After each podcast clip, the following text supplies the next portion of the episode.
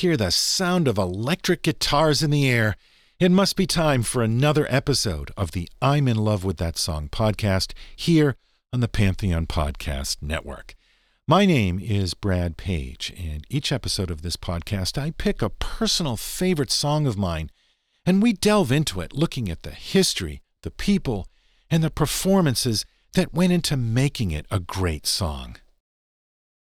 You know, I'm beginning to think that the band Foghat is the Rodney Dangerfield of rock and roll. I mean, that's of my life. No respect. I don't get no respect at all. Whenever I see a reference to Foghat, it's always preceded with phrases like ham fisted, Neanderthal, lowbrow, like they're a guilty pleasure. Well, let me tell you, I got nothing but respect for this band. No guilt at all, just pure pleasure. So let's spend some time with Foghat and a song called Honey Hush.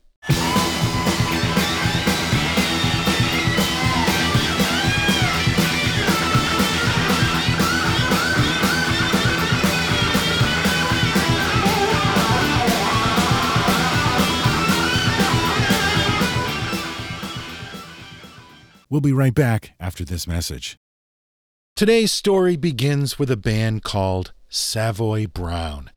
Savoy Brown was founded in 1965 by a great guitarist named Kim Simmonds. They were one of many great British bands playing the blues that came out of the 1960s. At some point, we should revisit Savoy Brown for this show. But before I digress, this band had an ever changing lineup, many players that came and went.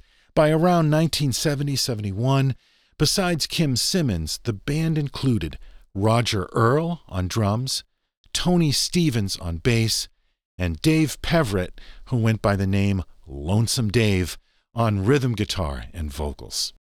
Before 1971 was over, Peverett, Earl, and Stevens all left Savoy Brown together to form their own band they recruited a relatively unknown guitarist named Rod Price. Price was a great all around guitar player, but he was a master when it came to slide guitar, and his distinctive, brilliant slide playing, along with Lonesome Dave's voice, were the defining elements of this new band sound. They called themselves Foghat. Why? Uh, your guess is as good as mine. The name doesn't mean anything. The band signed a deal with Bearsville Records and moved to the U.S. They released their self titled debut record in 1972. They recorded three more albums before Tony Stevens quit, exhausted from the nonstop touring. When they recorded their fifth album, Fool for the City, their producer, Nick Jameson, filled in on bass. This album's probably their most famous record, features the title cut and their biggest hit, Slow Ride. Slow ride.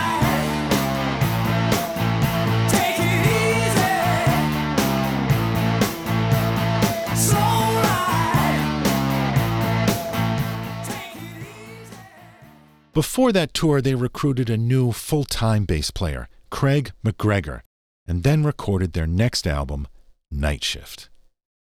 By then it was 1977, and in the wake of Frampton Comes Alive and Kiss Alive, everybody was due to release their obligatory live album. And so we got Foghat Live. Unlike most live albums of the era, Foghat Live is a single LP, a concise set of six tracks that present the best aspects of the band, capturing them at their peak. It has everything you want from a classic live album a great set list a band playing at their best, and it captures the energy of a terrific live show. Now, back in the 70s and 80s, we used to have this department store chain around New England called Lechmere's. They were a step up from a Kmart or a Walmart, I guess kind of like what Target is today. They're all gone now. They went out of business in 1997. But I was there one day. My parents were probably shopping somewhere else in the store, and I was on my own in the records and tapes section. I was, I don't know, 13 or 14 years old. There was always some music playing in the background so that they could sell you the new releases or entice you into buying a new stereo system. And whatever kid was working behind the counter that day put on this album. And this was the first time I ever heard Foghat blasting out of the speakers in the middle of this suburban department store. The song had barely ended before the manager came over and told the kid to change the record to something less noisy, something that wouldn't drive Granny out of the store. Of course, to my teenage ears, this was exactly what I wanted to hear. I had no idea who that band was, what the name of the song was, or what album it was from, but I had to find out. From a distance, I watched the kid put the album back in the sleeve. I couldn't make out the name of the band, but the album cover was unforgettable.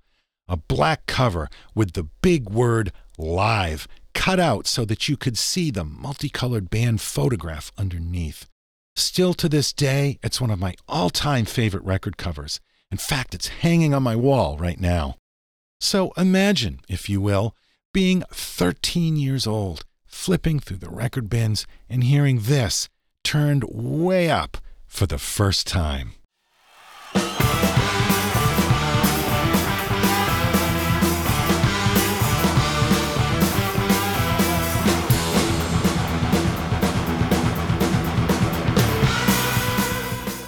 Two guitars, bass, and drums. No sneaky overdubs. It doesn't get any more rock and roll than this. Dave Peverett's guitar is more prominent in the left channel, and that's Rod Price's guitar dominating on the right.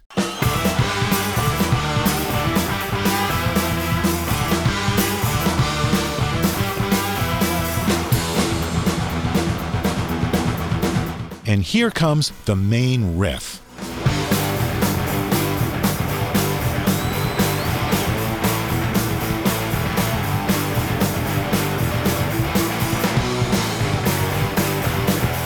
Now, wait a minute, wait a minute. Haven't I heard that riff somewhere before?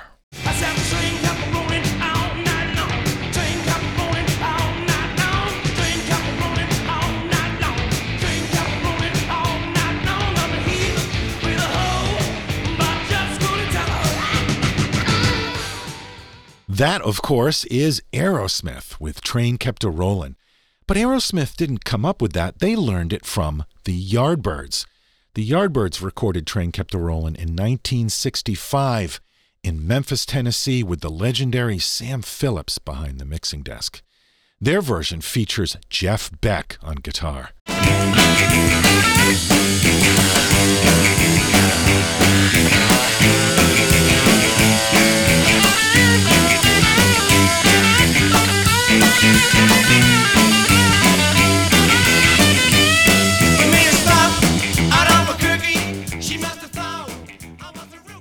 But the Yardbirds didn't write Train Kept a Rollin' either. And for that matter, Foghat didn't write Honey Hush. They're both cover songs. Train Kept a Rollin' was first recorded by Tiny Bradshaw in 1951. Honey Hush was written by Big Joe Turner in 1953. Let's have a listen to both of these original tracks to see where it all started. First, here's Tiny Bradshaw's version of Train Kept a Rollin'. Get along,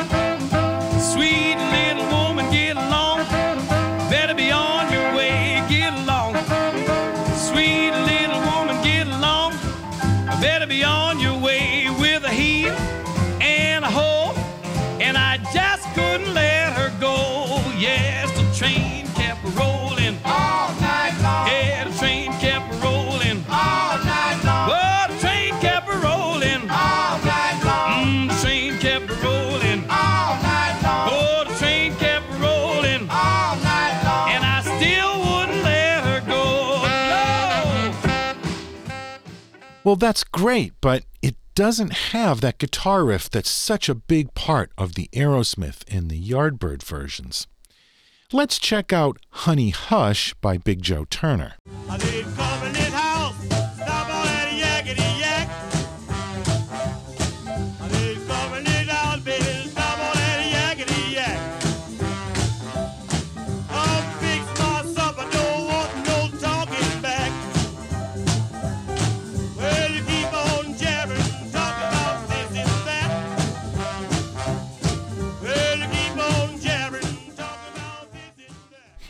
That. Guitar riff isn't here either.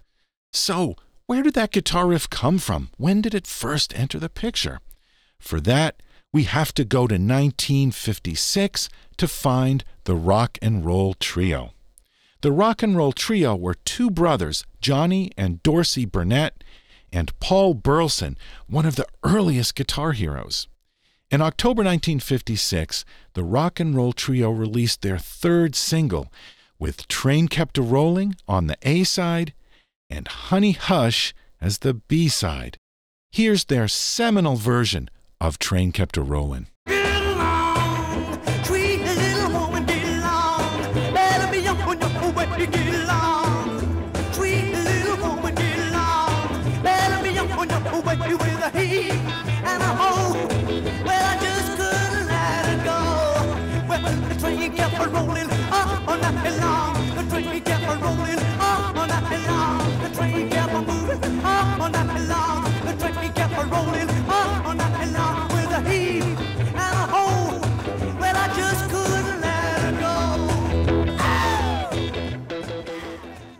Now let's flip the single over and listen to the B side, Honey Hush. Welcome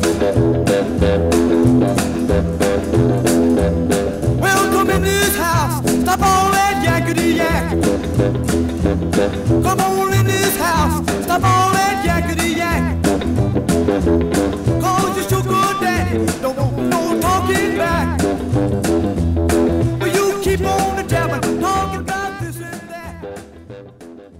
They used the same guitar riff on both songs. So there you have it. Foghat didn't rip off Aerosmith. Aerosmith didn't copy Foghat. It all goes back to that one record by the Rock and Roll Trio. Mystery solved. Now, back to the Foghat version. Here's the first verse.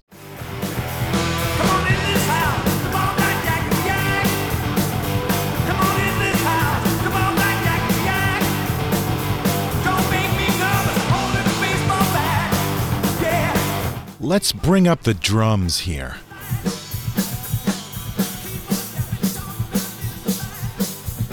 This is faster than some Ramones songs.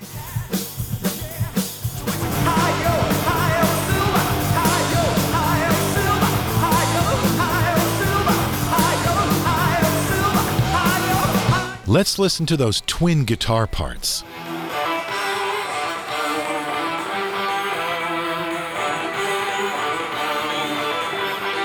Rod Price takes a solo.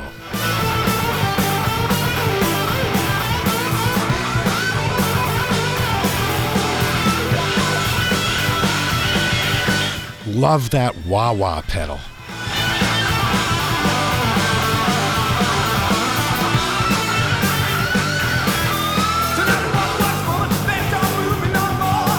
Notice there's only one guitar during the verses.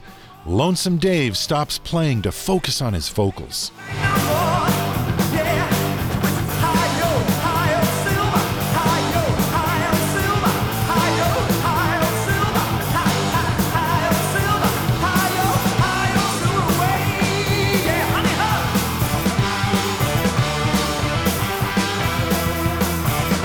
Both guitars hit this note together.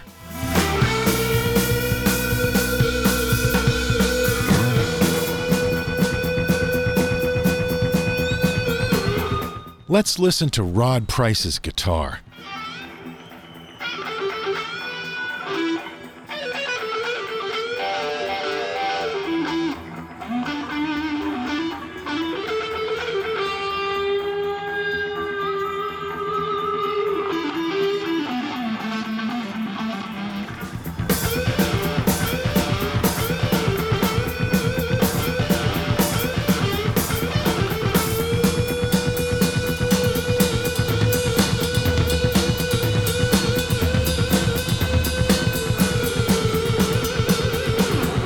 Craig McGregor gets in some bass licks here.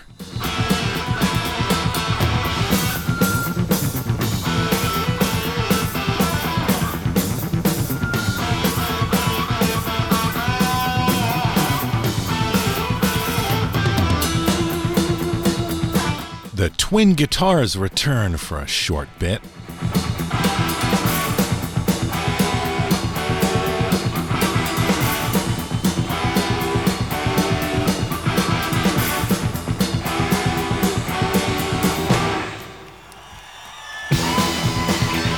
Rod Price takes flight again.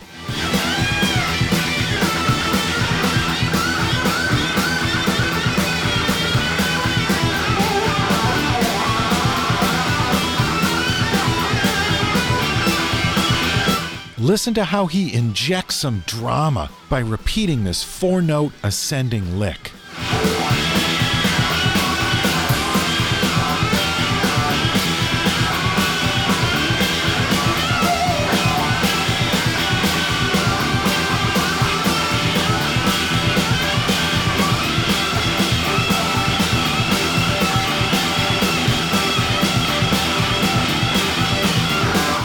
Love this little section here.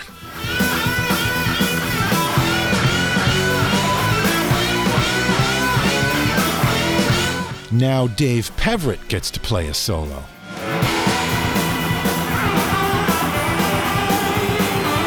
He's doing scat vocals along with his guitar.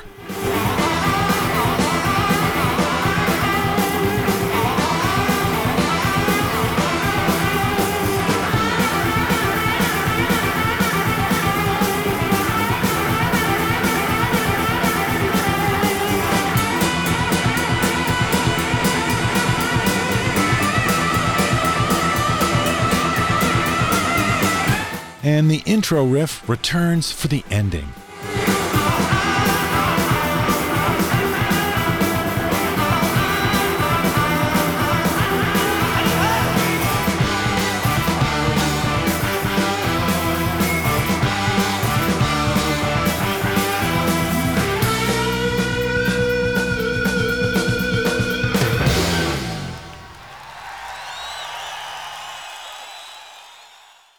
Honey Hush by Foghat.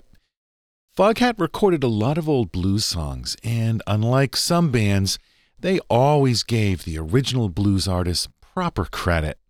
In 1977, Foghat hosted a benefit concert in New York featuring Muddy Waters, Eddie Kirkland, Otis Blackwell, Johnny Lee Hooker, all their heroes, and they all got paid except Foghat, who donated their share to the New York Public Library so that the library could afford to beef up their collection of blues albums. This is a band that deserves a lot more respect than they get. Lonesome Dave Peverett died from complications from kidney cancer in February 2000. He was only 56. Guitarist Rod Price eventually settled in Windham, New Hampshire, not far from where I lived. He was only 57 when he died after he had a heart attack and fell down a flight of stairs. Craig McGregor, the bass player, died in February 2018 from lung cancer. Drummer Roger Earl is still alive today as I record this episode and still plays the occasional show. As always, thank you for listening. You can find all of our past episodes on our website, lovethatsongpodcast.com. You can keep in touch with us on Facebook. Just search for the I'm in Love with That Song podcast. And I highly recommend that you subscribe to the show. That way, you'll never miss an episode. This show is just one of many great podcasts on the Pantheon Podcast Network. If you love music, there's plenty of great shows to be found on the Pantheon Network. That's it for this episode. We will meet again in two weeks for the next installment of the I'm in Love with That Song podcast. Until then, here's Foghat live.